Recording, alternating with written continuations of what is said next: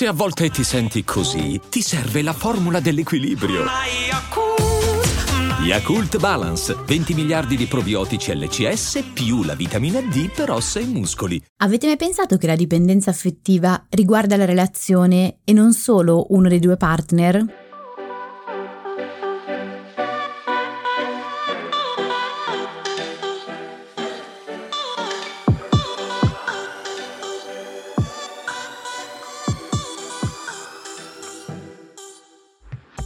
Benvenuti in questo nuovo episodio di TV Therapy, il podcast dove usiamo le serie TV per capire meglio noi stessi, le nostre emozioni, le relazioni, gli impantanamenti vari. Io sono Alessia, psicologa e psicoterapeuta e su Instagram mi trovate come Io non mi stresso. E io sono Giorgia, scrivo di serie TV e su Instagram mi trovate come Tellist, che è un blog che racconta le serie TV come meritano. Allora, oggi parliamo di un tema caldissimo e ogni volta in cui viene citato diciamo che le persone si scaldano moltissimo e spesso volano anche etichette e luoghi luoghi comuni, per cui direi che per questa puntata sarà bene armarsi di bilancino per far sì che sia il più possibile equilibrata. Oggi parliamo di Dipendenza affettiva. Rullo di tamburi volevo mettere in ah, mezzo. Ti ho anticipato. Esatto. Allora, prima di lasciarti però al tuo momento enciclopedico, la definisco e parto subito con due specifiche. Mm, momento bilancino, momento sassolino. No? Esatto. Allora, ogni relazione mh, mm, va specificato ha in sé una quota di dipendenza e questo non solo è normale, ma è proprio auspicabile. Cioè la buona dipendenza, la dipendenza sana, ha a che fare con la capacità di affidarsi all'altro, di avere anche anche mh, bisogno dell'altro per alcune cose, direi anche emotive, ma proprio anche di mh, aver bisogno di, di, essere amati, che è proprio una caratteristica eh, dell'essere umano, una caratteristica assolutamente umana, quindi nulla di strano. Essa dovrebbe essere equilibrata però e alternarsi con l'autonomia, ossia con la capacità di cavarsela anche da soli, di poter contare su di sé, sulle proprie risorse e di saper anche, lo sottolineo e lo metto in maiuscolo, eh, stare in piedi da soli. Si parla, quando c'è un buon equilibrio, di eh, interdipendenza, cioè i due partner sanno appunto stare in piedi da soli, quindi possono contare sulle proprie risorse, ma possono anche aver bisogno dell'altro, affidarsi, chiedere aiuto e eh, allo stesso tempo offrire aiuto nel momento in cui gli viene richiesto. Dimenticavo, c'è un'altra, c'è un'altra specifica che secondo me è importante. Eh, in questo episodio, più in generale, quando si parla di dipendenza affettiva, si fa riferimento alle relazioni di coppia e non ad altri tipi di relazione. Ad esempio, le relazioni genitori-figli hanno in in sé eh, una simmetria e delle caratteristiche che sono per natura molto diverse dalla relazione di coppia, adesso non siamo qui a, a specificarle, mentre le relazioni amicali che in qualche modo possono avvicinarsi alla relazione di coppia e anche lì può esserci una dipendenza, perché anche nelle relazioni amicali, a differenza delle relazioni genitori-figli, è auspicabile una certa reciprocità una capacità di autonomia alternata alla capacità di dipendere, però hanno delle, chiamiamole, regole diverse rispetto alle relazioni di coppia, per cui non facciamo riferimento riferimento a, alle relazioni amicali quando si parla di dipendenza affettiva. Quando dico coppia, però, faccio riferimento a qualunque orientamento eh, sessuale, cioè non faccio io in generale, e quando si parla di dipendenza affettiva o, o di coppia, perché qualunque sia l'orientamento eh, della, della coppia, quindi che sia etero, che sia homo o altro, possiamo trovare un'interdipendenza molto equilibrata o una dipendenza affettiva. E mm, a questo punto direi che forse è il caso di definirla la dipendenza affettiva così capiamo un attimino di che cosa stiamo, stiamo parlando. Facciamo un primo momento enciclopedico. Esatto, in questo caso del DSM, che sarebbe il manuale dei disturbi psichiatrici, dei disturbi mentali in realtà. Allora, non troviamo inserita la dipendenza affettiva nel DSM, non perché non esista, ma perché non sono ancora eh, state individuate e messe a fuoco delle evidenze scientifiche tali da poter eh,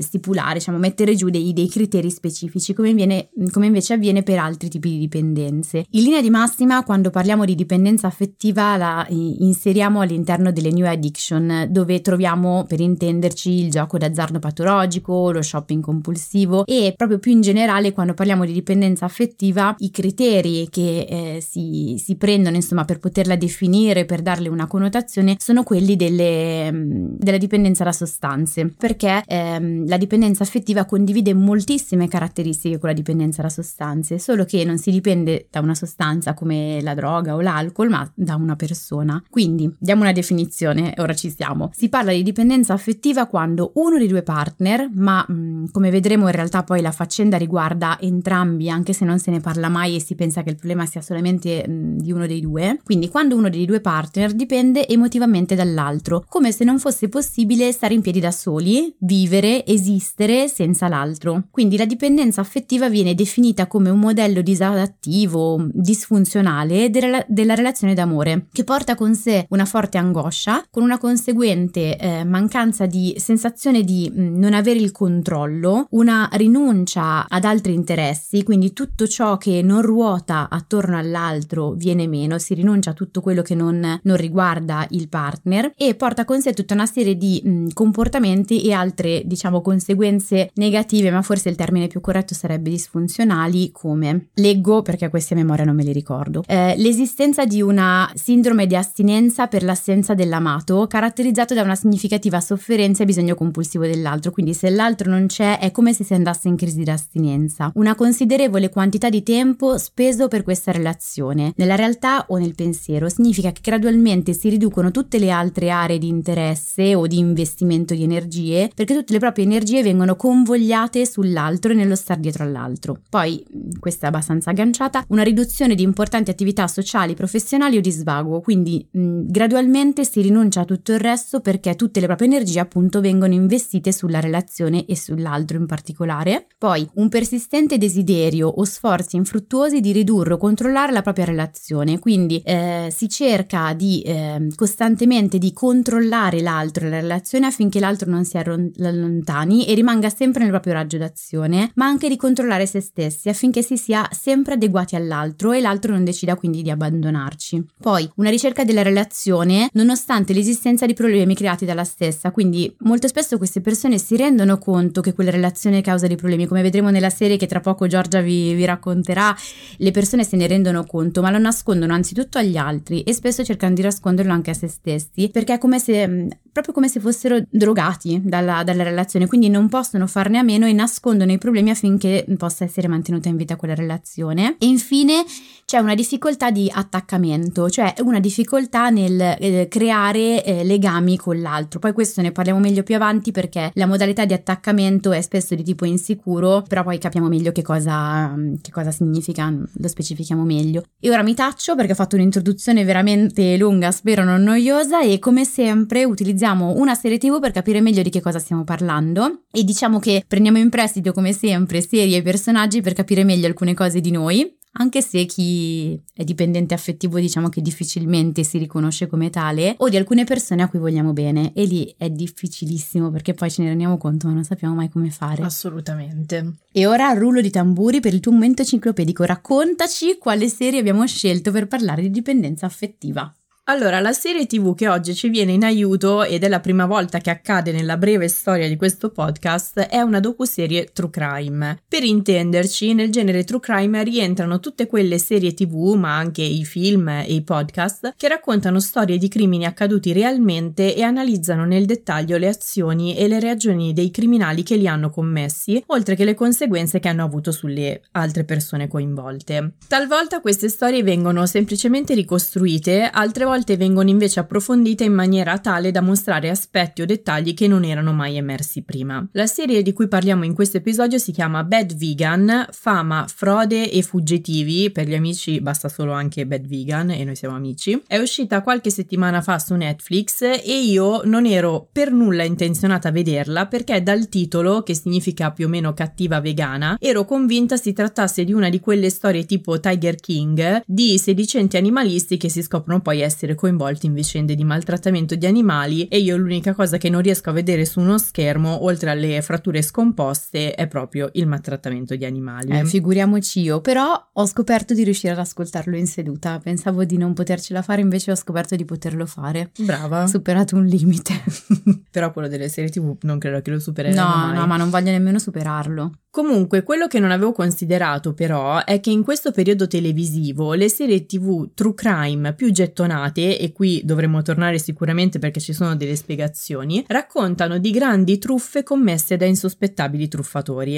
E infatti Bad Vegan ruota attorno alla figura di Sarma Melngailis, qui è complicatissima la pronuncia, è un insieme di con- un cognome con un insieme di consonanti, quindi... Vabbè, facciamo come all'interno della docuserie che la chiamano semplicemente Sarma. Eh, uh, io all'inizio avevo scritto tutto col cognome perché non volevo far arrabbiare nessuno. Ah, per la questione femminista. Beh, però diciamo che all'interno di questo podcast anche gli uomini li abbiamo sempre chiamati così affettuosamente. È vero, allora, allora facciamo così, io ci provo col cognome, se proprio mi si è rotto la, la, lingua andiamo col nome. Sì, ma poi è sempre con affetto, perché noi chiamiamo i personaggi con affetto. Sono nostri amici. Esatto. Comunque, Sarma Mengelis è una chef americana che nei primi anni 2000 divenne una specie di pioniera dell'alta ristorazione vegana e che nel giro di 12 anni fu arrestata e incriminata per aver sottratto qualche milione di dollari ai suoi dipendenti e agli investitori che avevano finanziato il suo locale e la sua attività. Ok, e di che cosa parla Bad Vegan? Quindi se non parla di maltrattamento di animali. Ecco, se vi state chiedendo cosa c'entri questa storia con la dipendenza affettiva, non temete, c'entra e come e non era una semplice scusa per avere anche stavolta il mio momento enciclopedico. Perché l'ossatura di Bad Vegan è costituita infatti da un articolo che il giornalista Allen Solkin, il quale compare anche nella serie,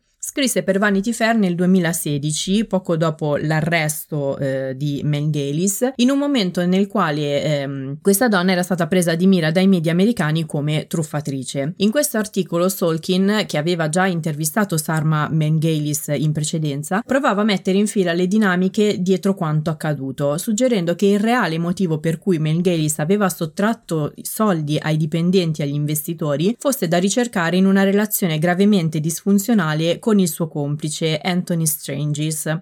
Però riavvolgiamo un attimo il nastro e procediamo con ordine seguendo i quattro episodi di Bad Vegan che raccontano la vicenda rispettando più o meno la cronologia degli eventi. La storia imprenditoriale di Sarma Mengelis iniziò nel 2003 quando dopo aver lavorato alcuni anni nella finanza ed essersi diplomati in una scuola di cucina, Mengelis aprì a New York un ristorante vegano e crudista con il suo compagno. Nel 2009 però questa relazione si concluse e Mengelis convinse il suo investitore di essere più adatta, soprattutto per la sua esperienza in ambito finanziario ad affidare soltanto a lei l'attività, anche perché di quell'attività Mengelis era un po' il centro, una presenza silenziosa ma dotata di grande carisma e di un certo fascino, che era riuscita in breve tempo a costruirsi una fama consistente e ad attrarre clienti importanti nel suo ristorante, che per intenderci era frequentato da gente come E. Clinton, Owen Wilson, Woody Harrelson, Alec Baldwin. Che poi ha un ruolo importante. Ha un ruolo chiave, diciamo tutti i, gen- i, i vegetariani, vegani del, dell'elite, anche e soprattutto hollywoodiana, andavano in questo ristorante. Le cose cominciarono iniziarono però a prendere una piega diversa quando, proprio tramite la neomoglie di Baldwin, per un giro di coincidenze un po' strano, nel 2011 Mengelis conobbe su Twitter Anthony Strangis, un misterioso 31enne, quindi un uomo più piccolo di lei, che apparve fin da subito molto interessato a lei e soprattutto al suo adorato cane. Benché le ambiguità di Strangis fossero parecchie, ad esempio sembrava avere un lavoro molto, molto seg- da agente segreto, si era inizialmente presentato sotto falso nome oppure si era presentato in maniera diversa da come appareva delle foto e soprattutto diciamolo non era neanche un gran chattatore, Mengelis lo fece diventare gradualmente parte integrante della propria vita. La faccio brevissima. Quello che accadde è che Strangis convinse Mengelis di far parte di una specie di piano cosmico dove se avesse superato alcune prove e gli avesse versato alcune somme ingenti di denaro, sarebbe diventata sostanzialmente onnipotente e quindi avrebbe avuto la forza e le risorse per estinguere i suoi debiti, acquisire un'indipendenza dagli investitori, aiutare persone bisognose, far vivere per sempre il suo cane. La verità è che queste prove coprivano degli abusi sia psicologici psicologici che sessuali, sempre più gravi nei confronti di Mengelis, la quale si ritrovò completamente isolata da ogni relazione che fin lì aveva costruito e in fuga da investitori e dipendenti che reclamavano i soldi da lei sottratti dai conti della sua attività, finché nel 2016 non fu in- intercettata e arrestata insieme a Strangis. Meno male direi, perché è quello che poi pone fine alla anche a tutti gli abusi che, che, lei ha subito. Esatto, solo che per i media americani Mengelis divenne una truffatrice colpevole di essere stata una cattiva vegana. Anche per alcuni investitori era quella la parte grave del racconto. Cioè per molto tempo circolò voce, falsa tra l'altro, che fosse stata colta dalla polizia proprio mentre ordinava una pizza. In realtà la pizza era per Strangis. Sì, qua ci potremmo aprire un'altra puntata sul fatto che se sei vegano ma qualunque altra cosa in realtà devi essere coerente sempre altrimenti sei falso. Non ci possono essere dei, eh, dei momenti, dei, non lo so, de- delle deviazioni di percorso momentanee. No, sei falso, punto. Vabbè, ma questo aprirebbe un'altra parentesi. Nodo. Invece per i suoi avvocati, eh, Mengelis aveva subito delle chiare dinamiche di controllo coercitivo da parte di Strangis ed è quello che cercarono di dimostrare facendo riferimento a una legge britannica perché all'epoca negli Stati Uniti il controllo coercitivo non era considerato violenza domestica e perciò non era perseguibile penalmente. In realtà oggi lo è solo in alcuni stati, ma non ancora a livello federale. Vi invitiamo su questo ad andare ad ascoltare la, l'episodio eh, su Made in cui parliamo di violenza eh, verbale e psicologica, psicologica. Eh, dove questo aspetto poi viene, viene approfondito. Sarebbe interessante, ma onestamente io non ho le competenze per farlo, utilizzare questa serie anche per parlare di tutti quei meccanismi eh, psicologici per cui alcune persone vengono assoggettate ad alcune sette. In realtà poi la usiamo per parlare appunto di dipendenza affettiva perché riprende eh, di fatto alcune caratteristiche eh, di relazioni in cui c'è dipendenza affettiva, però probabilmente è un qualcosa che è un po' più grande ancora. Eh, ma siccome io ti leggo nella mente, in fondo ho messo una serie tv consigliata che spiega proprio questo punto qua. Ah sì? Eh sì. Brava. Non so, non so, quale serie ci abbia consigliato, giuro, adesso poi vediamo. Noi ci, ci mettiamo giù la puntata e poi però ci facciamo sorprese a vicenda. Siamo, facciamo anche noi in parte di un piano cosmico, un po' telecinetico. Non so. Mi viene l'ansia solamente. Va ok, bene. allora io non mi stresso. Comunque, sulla storia di Mengelis ci sono parecchi punti oscuri, anche nel modo in cui è stata ricostruita dalla serie. Lei stessa che ha partecipato alle riprese eh, e ha fornito dei materiali in modo da essere pagata e ripagare le persone lese dalla truffa, ha accusato poi i produttori e il giornalista Allen Solkin di aver strumentalizzato la vicenda in maniera sensazionalista. Diciamo che poi Allen Solkin ha venduto i diritti del, del suo articolo a dei produttori che ne faranno una serie tv non documentario, quindi diciamo che forse non ha tutti i torti Mengelis, però poi bisogna sempre vedere. Quello che però è assolutamente chiaro è che nei quattro episodi di Bad Vegan emergono tutte le fasi da cui passa gradualmente chi vive una relazione di dipendenza affettiva. Quindi c'è la relazione che si forma in un momento di vulnerabilità, poi si solidifica, poi si isola dal resto del mondo, dopodiché inizia una fase di controllo coercitivo da cui si fatica a uscire. E quello che colpisce è soprattutto il modo in cui queste fasi siano comuni, quasi universali, perché si possono davvero riconoscere in tutte le storie che replicano queste dinamiche. Sì, appunto, io non sono convinta al 100% che questa della docuserie sia una relazione caratterizzata da dipendenza affettiva, cioè, come dicevo, ci sono alcune dinamiche che sono molto tipiche di eh, persone che si trovano appunto coinvolte da eh, sette, eccetera, per cui probabilmente ci sono poi meccanismi eh, anche altri. E la struttura di, di, personalità di lei, peraltro, avrebbe alcuni punti che sarebbe interessante approfondire, ma la serie stessa in realtà, poi lo vediamo, non ci dà gli strumenti per, per farlo, oltre al fatto che eh, farlo a distanza è molto difficile, ma al di là di questo, la storia, come dicevi tu, propone alcuni elementi che ben ci prestano il fianco per parlare di dipendenza affettiva e delle dinamiche ad esse connesse. Queste sì, le ritroviamo davvero nelle relazioni in cui eh, la dipendenza affettiva è chiara.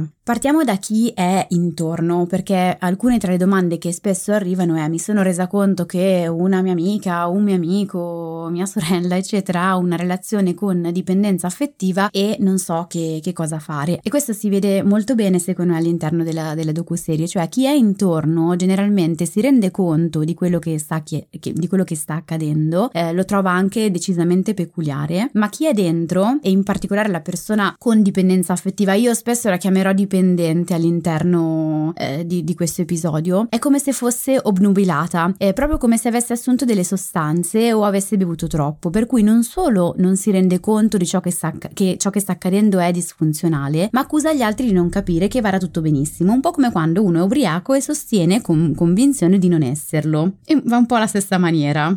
Perché mi guardi? No, vabbè, così. Ah, ok. Eh, in alcuni casi lo fa con le buone, cioè non ci sei dentro e quindi non mi puoi capire, non puoi capire quanto speciale sia in realtà questa relazione. In altri casi con le cattive, ossia arrabbiandosi e eh, allontanando gli altri fino a isolarsi. In questo il partner gioca, o la partner in realtà, eh, gioca un ruolo chiave. In genere perché anche se uno dei due viene spesso descritto come manipolatore, quella manipolazione è in realtà un altro modo per vivere ed esprimere una dipendenza affettiva. Quindi entrambi i partner in realtà soffrono di una dipendenza affettiva espressa da due punti di vista differenti. E qui andiamo al secondo punto che è quello della codipendenza. Quindi entrambi i partner interagiscono e agiscono per mantenere in piedi la dipendenza affettiva. Che è il fulcro di questo episodio. Esatto. Si pensa sempre infatti che la dipendenza affettiva riguardi solo uno dei due partner, o quello dipendente che non può fare a meno dell'altra persona, oppure il partner da cui dipende,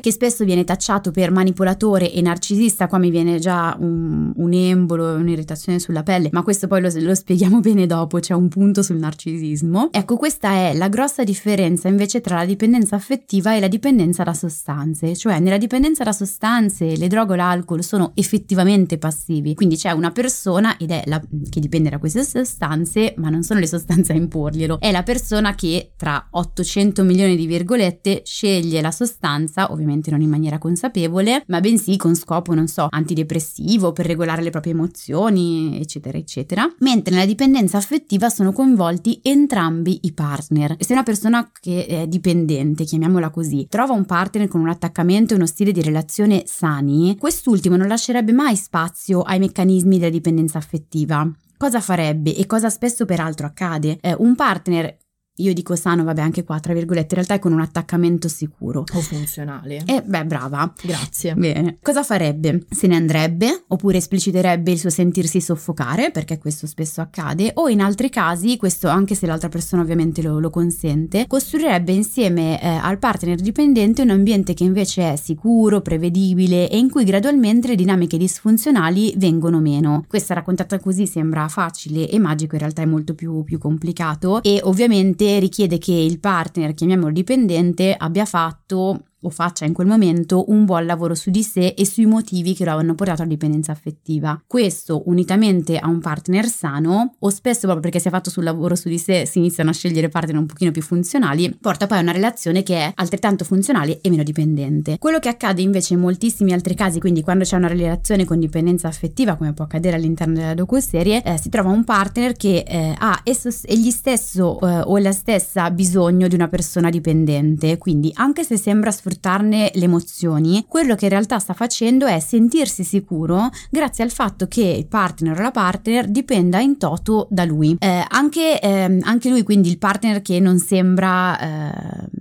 non sembra dipendente, quindi Anthony all'interno eh, della serie ha delle, eh, delle, dipendenze, tra l'altro, sono delle dipendenze apparentemente esterne alla coppia, in particolare lui ha la dipendenza eh, dal gioco d'azzardo, addiction per cui spende moltissimi soldi e per cui sfrutta la vicinanza di lei chiedendole costantemente eh, denaro. Sì, forse nella serie la codipendenza è proprio descritta così. Lei, quindi Sarma, serve a lui, quindi a Anthony, per i soldi che conferisce conferiscono a lui un potere e la possibilità di portare avanti la dipendenza dal gioco. E Anthony serve invece a Sarma innanzitutto per garantire l'immortalità sua e del suo cane che si chiama Leon. Quindi in qualche modo Anthony è utile per garantire l'eternità di un'altra relazione di dipendenza. Inoltre Anthony è utile a Sarma anche per dare finalmente concretezza all'idea di lei di essere una persona speciale che farà cose speciali. C'è un passaggio nella seconda o terza puntata in cui descrivono come it Sarma si sentisse diversa e come avesse sempre pensato di essere speciale. E Anthony con la storia, lui la chiama tipo eh, regina eh, e inserendo appunto poi degli elementi paranormali nella sua manipolazione, le dà l'idea che poi tutto questo possa avvenire, che possa realizzarla. Uno dei pochi o forse l'unico passaggio dell'intervista in cui Sarma sorride parlando di Anthony come se fosse un ricordo piacevole è quando dice piccola umana bionda, ricordando ricordandole le esatte parole con cui Anthony era solito chiamarla. Questa serie è secondo me un, un buon esempio perché appunto racconta i due partner eh, sicuramente non alla pari perché hanno due ruoli eh, differenti, però facendo notare come entrambi in qualche modo siano dipendenti eh, dalla relazione, entrambi traggano dei vantaggi pur inconsapevoli e spesso di tipo emotivo dalla, dalla relazione. Anthony stesso per come ci, ci, viene descritto non sembra avere le caratteristiche di, del narcisismo che spesso si pensa, si danno per scontate nel momento in cui si parla di eh, dipendenza affettiva o quantomeno, qua specifichiamolo, non da diagnosi di disturbo narcisistico di personalità. Secondo me qualche altra diagnosi più sul versante delirante l'abbiamo, però non siamo sul versante di disturbo narcisistico di personalità. Spesso queste relazioni vengono molto banalizzate dicendo lui, perché è quasi sempre lui in realtà, è un narcisista patologico e manipolatore e io penso sempre che in realtà sia una banalizzazione, non solo sia una banalizzazione ma sia pure un peccato perché uno vabbè a parte che non si fanno diagnosi a casaccio e andrebbe vietato per legge. E due perché se diamo la colpa a uno dei due quello che poi ci andiamo a perdere sono le dinamiche. E quindi rimaniamo in balia della possibilità che una cosa del genere al partner che invece eh, era dipendente possa ricapitare e che possa ricapitare soprattutto a caso e da un momento all'altro. Che non, insomma, che, che non ci sia nulla che possa in qualche modo fermare il fatto che questo si, si riproponga. E ehm, direi che più in generale nelle relazioni caratterizzate da dipendenza affettiva c'è effettivamente un tratto narcisistico, non inteso come disturbo narcisistico di personalità però, bensì inteso come la tendenza a utilizzare l'altro per soddisfare i propri bisogni. Quindi l'altro, l'altro con la maiuscola, eh, quindi inteso uno persona. L'altro non esiste in termini di reciprocità emotiva, ma esiste solo in funzione dei miei bisogni. Quindi il partner da cui eh, si dipende si sente sicuro se dall'altra parte c'è qualcuno che dipende in tutto e per tutto da lui, garantendosi così il fatto di non essere abbandonato. L'altro dipende da me,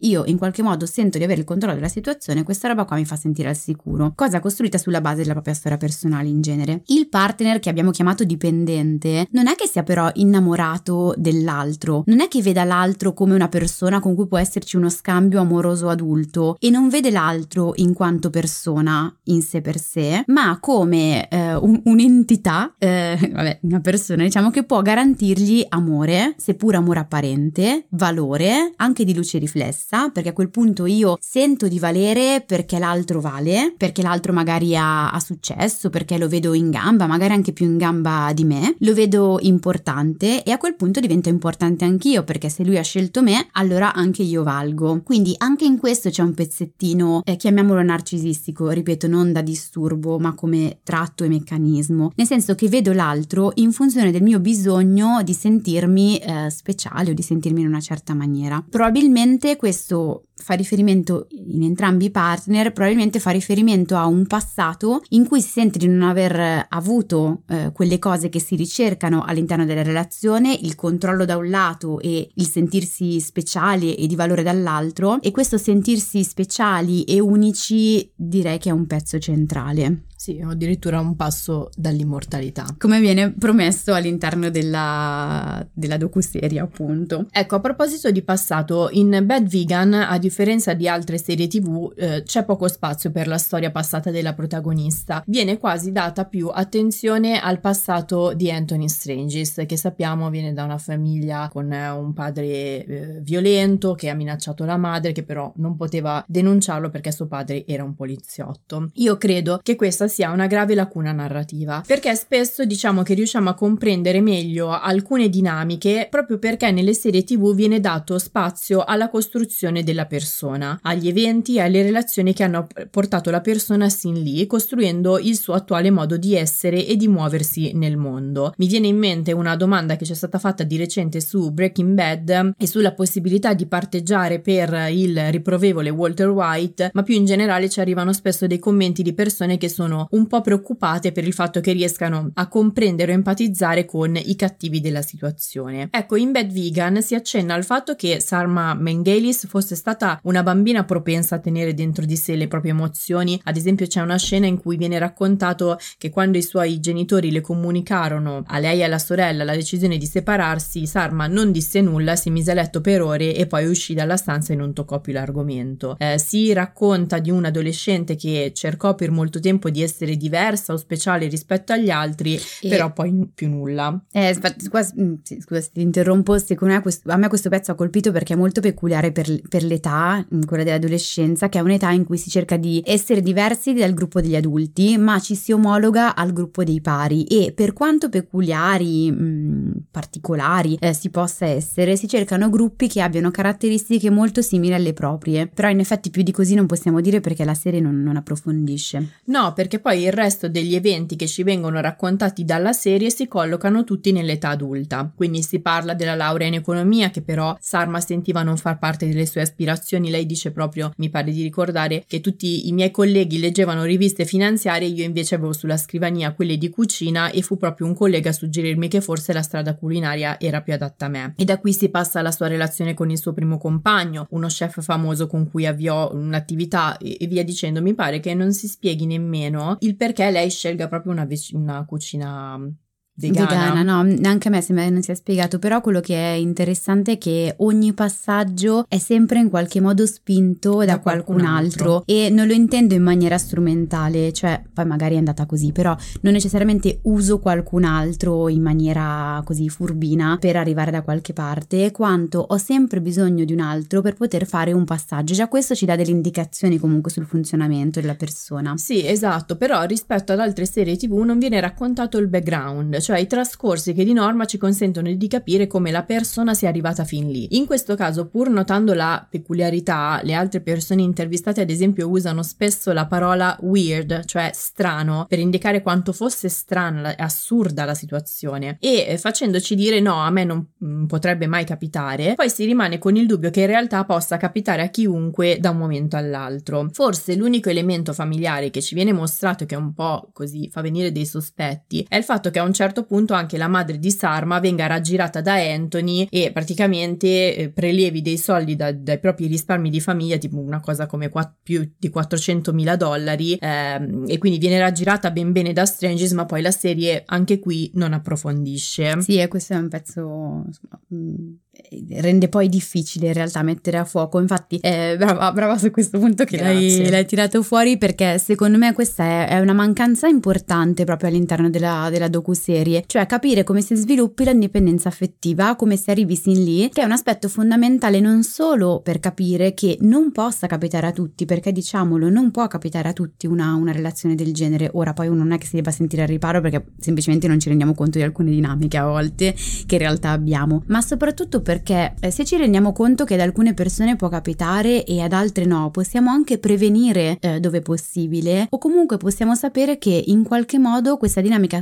disfunzionale si è costruita e allora abbiamo anche la possibilità di, eh, di, lavorarci su, di cambiare quelle dinamiche che ci fanno sentire di non riuscire a stare in piedi da soli, di aver sempre bisogno di qualcun altro e eh, di dover necessariamente dipendere da un partner o comunque da, da, qualcun altro per muoverci nel mondo. Quindi staccandoci un attimo dalla docuserie e raccontando un po' come si costruisce la dipendenza affettiva, possiamo dire che la dipendenza affettiva fonda le radici eh, nell'infanzia e in genere in un attaccamento in insicuro ambivalente. Per farla molto breve, non so mai se l'altro ci sarà o meno e per poter sopravvivere non devo mai perderlo d'occhio, devo sempre assicurarmi che l'altro sia lì, in genere l'altro è il caregiver che si prende cura del bambino, spesso i genitori, che sia lì, che non si allontani mai, mai troppo, perché peraltro quest'altro com'è un po' così imprevedibile, non è molto, si dice che non ha creato un ambiente eh, medio prevedibile, quindi mi ha dimostrato che non si sa mai se e quando tornerà, eh, se e quando eh, ci sarà e soprattutto non è detto che arrivi nel momento in cui ho bisogno, potrebbe arrivare ma magari in un altro momento. Quindi ogni separazione per questi eh, bambini, perché di infanzia stiamo parlando, potrebbe corrispondere a un abbandono e l'unico modo che questi bimbi hanno per tutelarsi dall'abbandono è essere ipervigilanti. Questa cosa in genere, a meno che non subentrino i famosi fattori protettivi di cui parlavamo della, nella puntata, quella sul trono di spade, ehm, quindi sulla costruzione del, di, degli effetti del, del, trauma. Stavolta l'hai nominato te il trono di spade. Ormai lo faccio perché almeno sono sicura okay. di...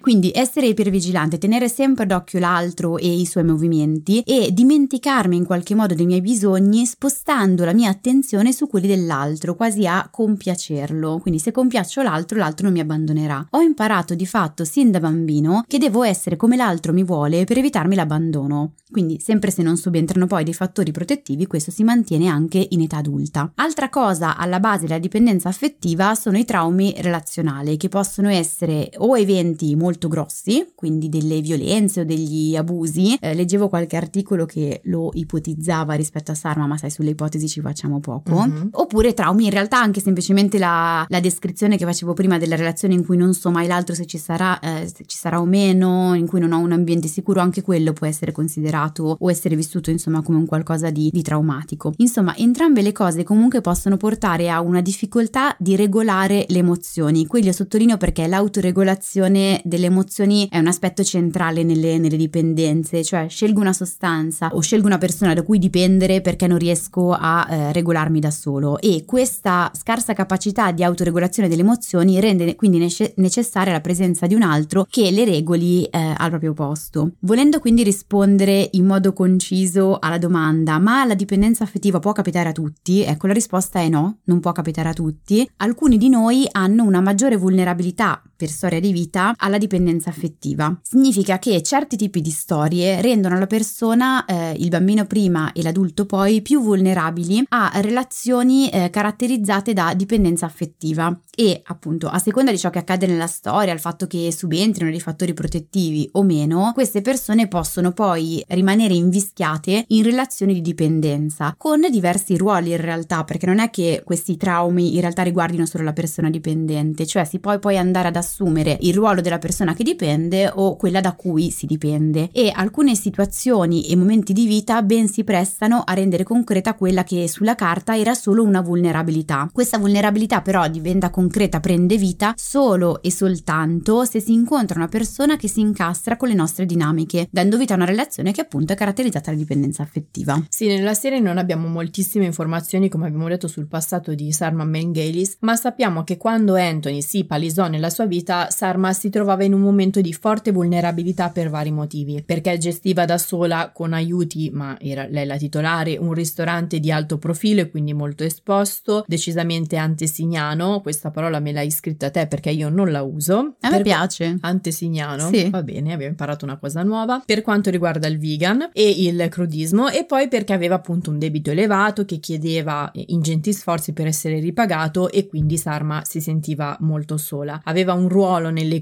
incombenze che non potevano metterla del tutto su un piano paritario con i suoi dipendenti, ma anche perché aveva appena poi concluso una storia importante e perso l'occasione di uscire con uomini facoltosi che frequentavano il suo ristorante come Alec Baldwin che era molto interessato a lei. E avendo quasi 40 anni aveva ormai abbandonato le speranze di costruirsi una vita con qualcuno ripiegandosi quindi totalmente su quella professionale. L'articolo su cui si basa la serie dice che Sarma dava segni di difficoltà mentale già nel 2007, quando quattro anni prima di incontrare Strange e soprattutto quando ancora stava con eh, lo chef con cui aveva aperto la sua attività, aveva scritto una mail di risposta a una persona che le diceva di voler diventare come lei e Sarma rispondeva penso che queste persone si strozzerebbero con i loro cracker di semi di lino se sapessero che non solo vado spesso in giro sentendomi completamente esausta, sospettosa e persino sull'orlo di un esaurimento nervoso, ma che sto anche portando giusto qualche centinaia di migliaia di dollari di debiti personali, che sono piena di rabbia per aver costruito questo impero, con un silenzioso disturbo alimentare residuo e distruttivo che di tanto in tanto ricompare. Quindi, insomma, forse anche questa vulnerabilità la portò a vedere in Anthony Stranges, che comunque si presentò al momento esatto, delle connessioni a cui altri non avrebbero badato, ad esempio appunto l'amicizia presunta con Alec Baldwin, ma che per lei diventarono un segnale del fatto che tra loro ci fosse un legame speciale che gli altri non potevano comprendere.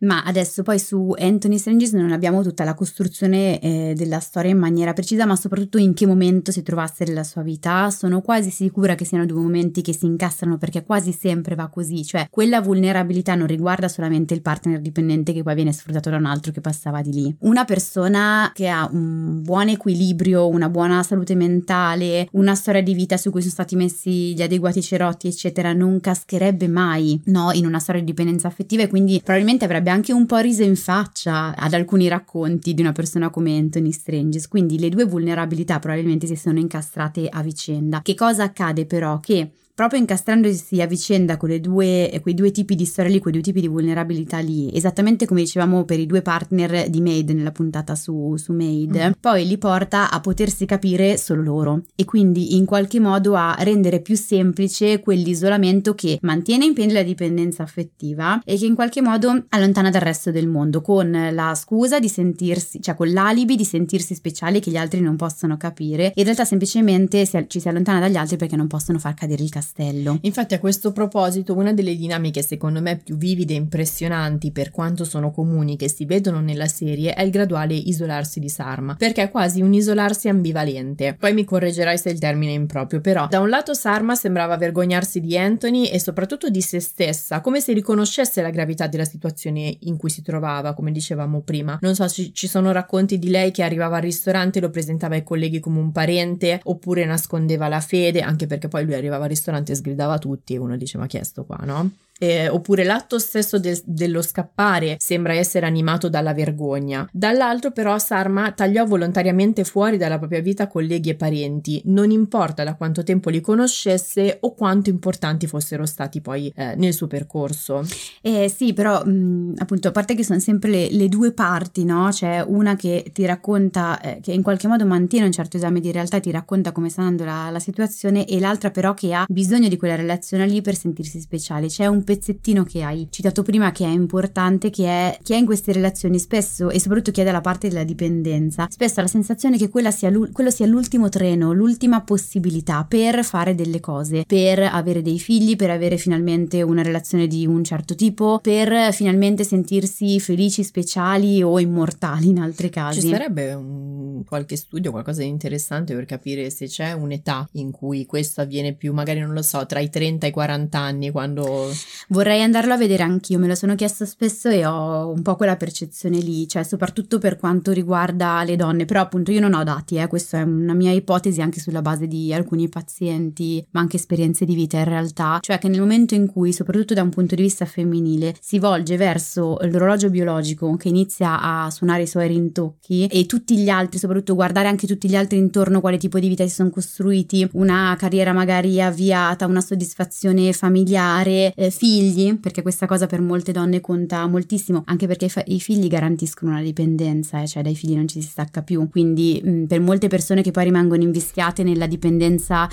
affettiva, un pezzo che è importantissimo è quello di poter avere dei figli perché questo garantisce che poi ci sia effettivamente qualcuno che mai mi, mi lascerà. Quindi molto spesso accade che eh, al rintocco tra i 30 e i 40 si senta che parte l'ultimo treno e quindi chi arriva, soprattutto se mi fa sentire molto speciale, viene un po' preso, però ecco, raccontata così sembra una roba eh, superficiale, in realtà è decisamente più profonda e inconsapevole. Infatti l'aspetto più fallimentare di questa serie, che pure si segue con interesse, devo dire, ma è una mancata spiegazione di questa ambiguità che è caratteristica, come dicevi, di queste dinamiche, perché sembra quasi che la serie dia un colpo di coda finale, mi dispiace per lo spoiler, però bisogna dirlo, eh, suggerendo alla fine che, agli spettatori che Sarma Mengelis non sia così innocente come si è creduto fino a quel momento, perché dopo essere uscita dal carcere ha avuto una conversazione telefonica piuttosto accondiscendente con eh, Anthony Stranges. Questa è una tendenza tipica di molte serie true crime e devo dire specialmente quelle americane eh, che tendono più al sensazionalismo eh, e che però qui ho trovato molto lesiva della premessa su cui è costruita Bad Vegan, perché costruisce un racconto sulla difficoltà e sull'ambiguità di chi vive una relazione disfunzionale di questo tipo e poi però non puoi lasciare intendere che tale difficoltà e ambiguità potrebbero poi essere segno di malafede, perché hai voglia poi a far riconoscere come perseguibili penalmente queste situazioni. Sì, è il pezzo, però in realtà è quello che, che accade anche, anche nella realtà e secondo me c'è proprio un meccanismo, cioè chi è all'esterno ha bisogno di pensare eh, nella malafede, eh, in questo caso qua di, eh, di Sarma o comunque di chi eh, casca un po' in, in reti del genere, perché nel momento in cui non penso che ci sia malafede, penso che possa capitare anche a me. E quindi ho bisogno di pensare che non siamo così eh, vulnerabili. Ecco, io torno sul pezzo che dicevo inizialmente, se invece riuscissimo a, a dare una costruzione di come si è arrivati fin lì, ci renderemo conto anzitutto che è vero che non può capitare a tutti, ma allo stesso tempo che non è necessaria la malafede, ma che ci sono dei meccanismi che ci eh, invischiano e ci mantengono sempre all'interno della relazione traumatica, per cui nonostante io riesca, c'è una parte di me che riesce a vedere negativamente quel tipo di relazione, riesce a vedere la disfunzione di quella relazione, c'è poi una parte di me che ne rimane costantemente attratta, ma è veramente come chi subisce violenze, poi si eh, fa fatica molto a tirarsene fuori. Sì, diciamo che poi il documentario tende un po' a cercare di dare una risposta alla domanda che tu ti fai per tutto il documentario, cioè ma lei ci è o ci fa? È cattiva davvero? Era una truffa davvero? Era intenzionale? Oppure è veramente vittima, tra virgolette, di eh, una relazione abusante? E eh, alla fine mette questo mm,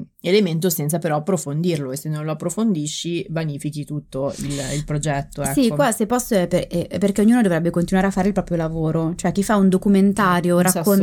stai lanciando, sì, un, un masso, diciamo mm. che mi tolgo dalla scarpa, nel senso che chi fa un documentario dovrebbe raccontare, eh, possibilmente senza giudizio, eh, lasciando poi la possibilità di costruire non tanto la colpevolezza quanto le dinamiche alla base, uno alla legge che si spera indaghi e eh, riesca a giungere a, um, insomma, a, un, a, un, esito di colpevolezza o meno. E dall'altro lato agli psicologi o criminologi, magari in alcuni casi, capire come si sia costruita quella eh, relazione e come si sia arrivati fin lì. Però chi gira un, un, documentario in teoria dovrebbe farlo non con l'occhio di dover poi fare la mano di Dio che dice ah ok tu colpevole e tu no. Racconti una storia. E in questo senso le docuserie true crime italiane secondo me tipo Veleno, Sampa mm. sono fatte molto meglio. Eh sì, e poi vabbè, ritorniamo al pezzo che è molto difficile stare nel, nell'ambiguità, cioè se una persona è vittima dobbiamo descriverla come totalmente buona. Ne parlava forse eh, l'altro giorno Francesco Costa in Morning eh, citando, credo, Cecilia Strada eh, rispetto al,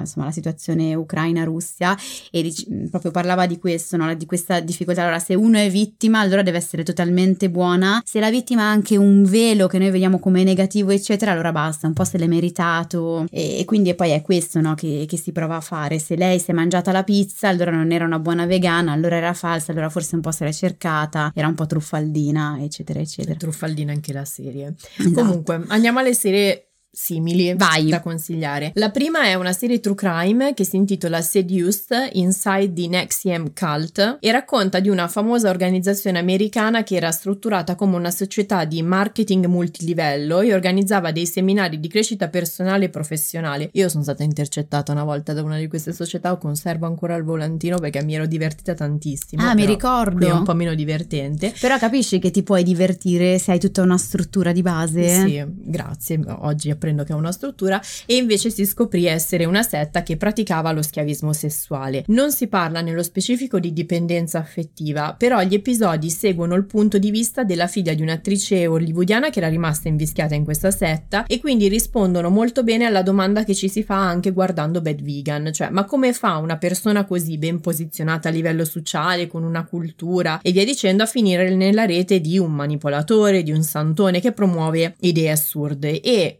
come dicevi tu prima, qui ci sono degli psicologi che spiegano che cosa accade alle persone che si fanno attrarre da queste sette ed è fatta molto bene, bene. e si trova su Stars Play. Comunque non dimentichiamo mai che nel momento in cui ci sono stati dei traumi come quelli che citavamo prima, c'è una parte della personalità che viene chiamata, che è quella che sembra andare avanti con una vita normale, quindi quella che magari si ben si posiziona a livello sociale o comunque ha una vita normale, una struttura Poi c'è la parte di sé che è quella che si dissocia, che è traumatizzata, eccetera, che scava, in, che scava sotto e in un momento di particolare vulnerabilità quella prende eh, risalto e ehm, rischia di rimanere agganciata come, proprio come una calamita a queste situazioni qui. Andiamo alla seconda serie. La seconda serie si intitola Crazy Ex Girlfriend, forse l'abbiamo già mh, suggerita, non mi ricordo. Eh, comunque è una comedy con protagonista un'avvocata che lascia tutto per inseguire un ex fidanzato delle scuole medie che ha incontrato per caso e che sta per trasferirsi in una cittadina della California. Quanti anni ha?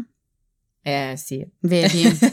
eh, penso di sì. Si parte leggerissimi, ci sono anche tipo dei momenti musical magnifici che avvengono nel, nella mente della protagonista e poi pian piano emerge una profondità psicologica che potrebbe avere qualche tratto in comune con quanto visto in Bad Vegan e si trova su Netflix. L'ultima l'hai suggerita tu, eh, quindi spiegherai tu eh, qual è lo scopo del, del, vederla, io spiego solo qual è la serie ah, che è Modern Love, che è una serie antologica, cioè ogni episodio racconta una storia diversa, che è tratta da una fami- famosa rubrica del New York Times che qua in Italia è stata definita una posta del cuore, ma non è una posta del cuore perché i pezzi sono scritti molto bene, dove le persone eh, raccontano le proprie esperienze eh, di relazioni di qualsiasi tipo, eh, quindi amorose, amicali, paterne e via dicendo. E eh, perché la suggeriamo?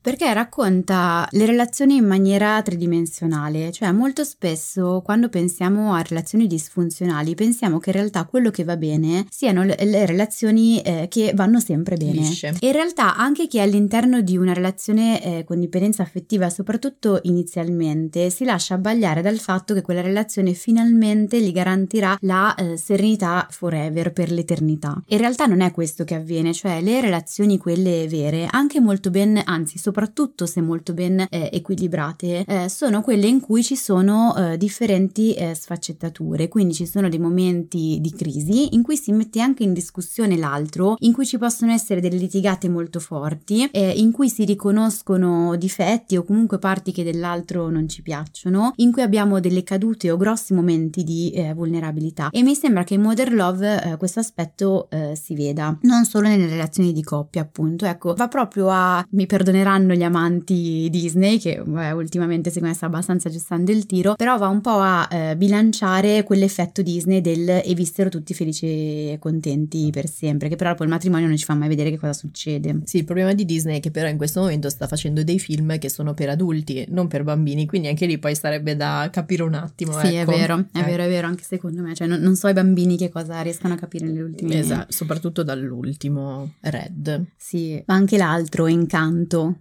cioè, mi sono veramente chiesta che cosa i bambini possano capire se non tutta la parte dei colori e delle canzoni. Però va bene. Dunque, quindi diamo tridimensionalità eh, non solo alla nostra persona, ma anche alle nostre eh, relazioni, che tutto il resto è un abbaglio. Allora, ci vediamo al prossimo episodio. L'abbiamo fatta lunghissima. Il prossimo episodio sarà più corto. No, non è vero perché ci aspetta una bella. Non mi ricordo cosa abbiamo messo.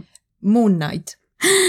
Uh, no, ragazzi, cioè per me è stato. Io ho pianto e non ci ho dormito una notte. Vabbè, poi ve ne parlo settimana prossima. Però è uno dei miei cavalli di battaglia. Eh, eh, cioè per quello dico che due ore di episodio. Sì, è uno dei miei cavalli bellissima. Ho pianto. Vabbè, poi ve la, ve la racconto. Allora, dicevo, ci vediamo al prossimo episodio dove cercherò di non piangere. Eh, se avete dubbi, domande o curiosità su come vi fanno sentire le serie TV che state guardando, ci trovate ogni mercoledì su Instagram, su Tellist con la Y e su Io non mi stresso. E vi ricordiamo che la TV Therapy esiste anche come terapia di gruppo e se volete rimanere aggiornati su nuovi gruppi in partenza o inserirvi in lista d'attesa seguite il podcast o iscrivetevi ai nostri canali. Al prossimo episodio. Al prossimo episodio. Pronti? Partenza, via. E non solo uno dei due... Ho fame. E non solo uno dei due... No, questo qua è proprio difficile per me, troppe di... Inside di uh, Niex... Giotto. Hiring for your small business? If you're not looking for professionals on LinkedIn, you're looking in the wrong place. That's like looking for your car keys in a fish tank. LinkedIn helps you hire professionals you can't find anywhere else, even those who aren't actively searching for a new job but might be open to the perfect role. In a given month, over 70% of LinkedIn users don't even visit other leading job sites. So start looking in the right place. With LinkedIn, you can hire professionals like a professional. Post your free job on linkedin.com slash people today.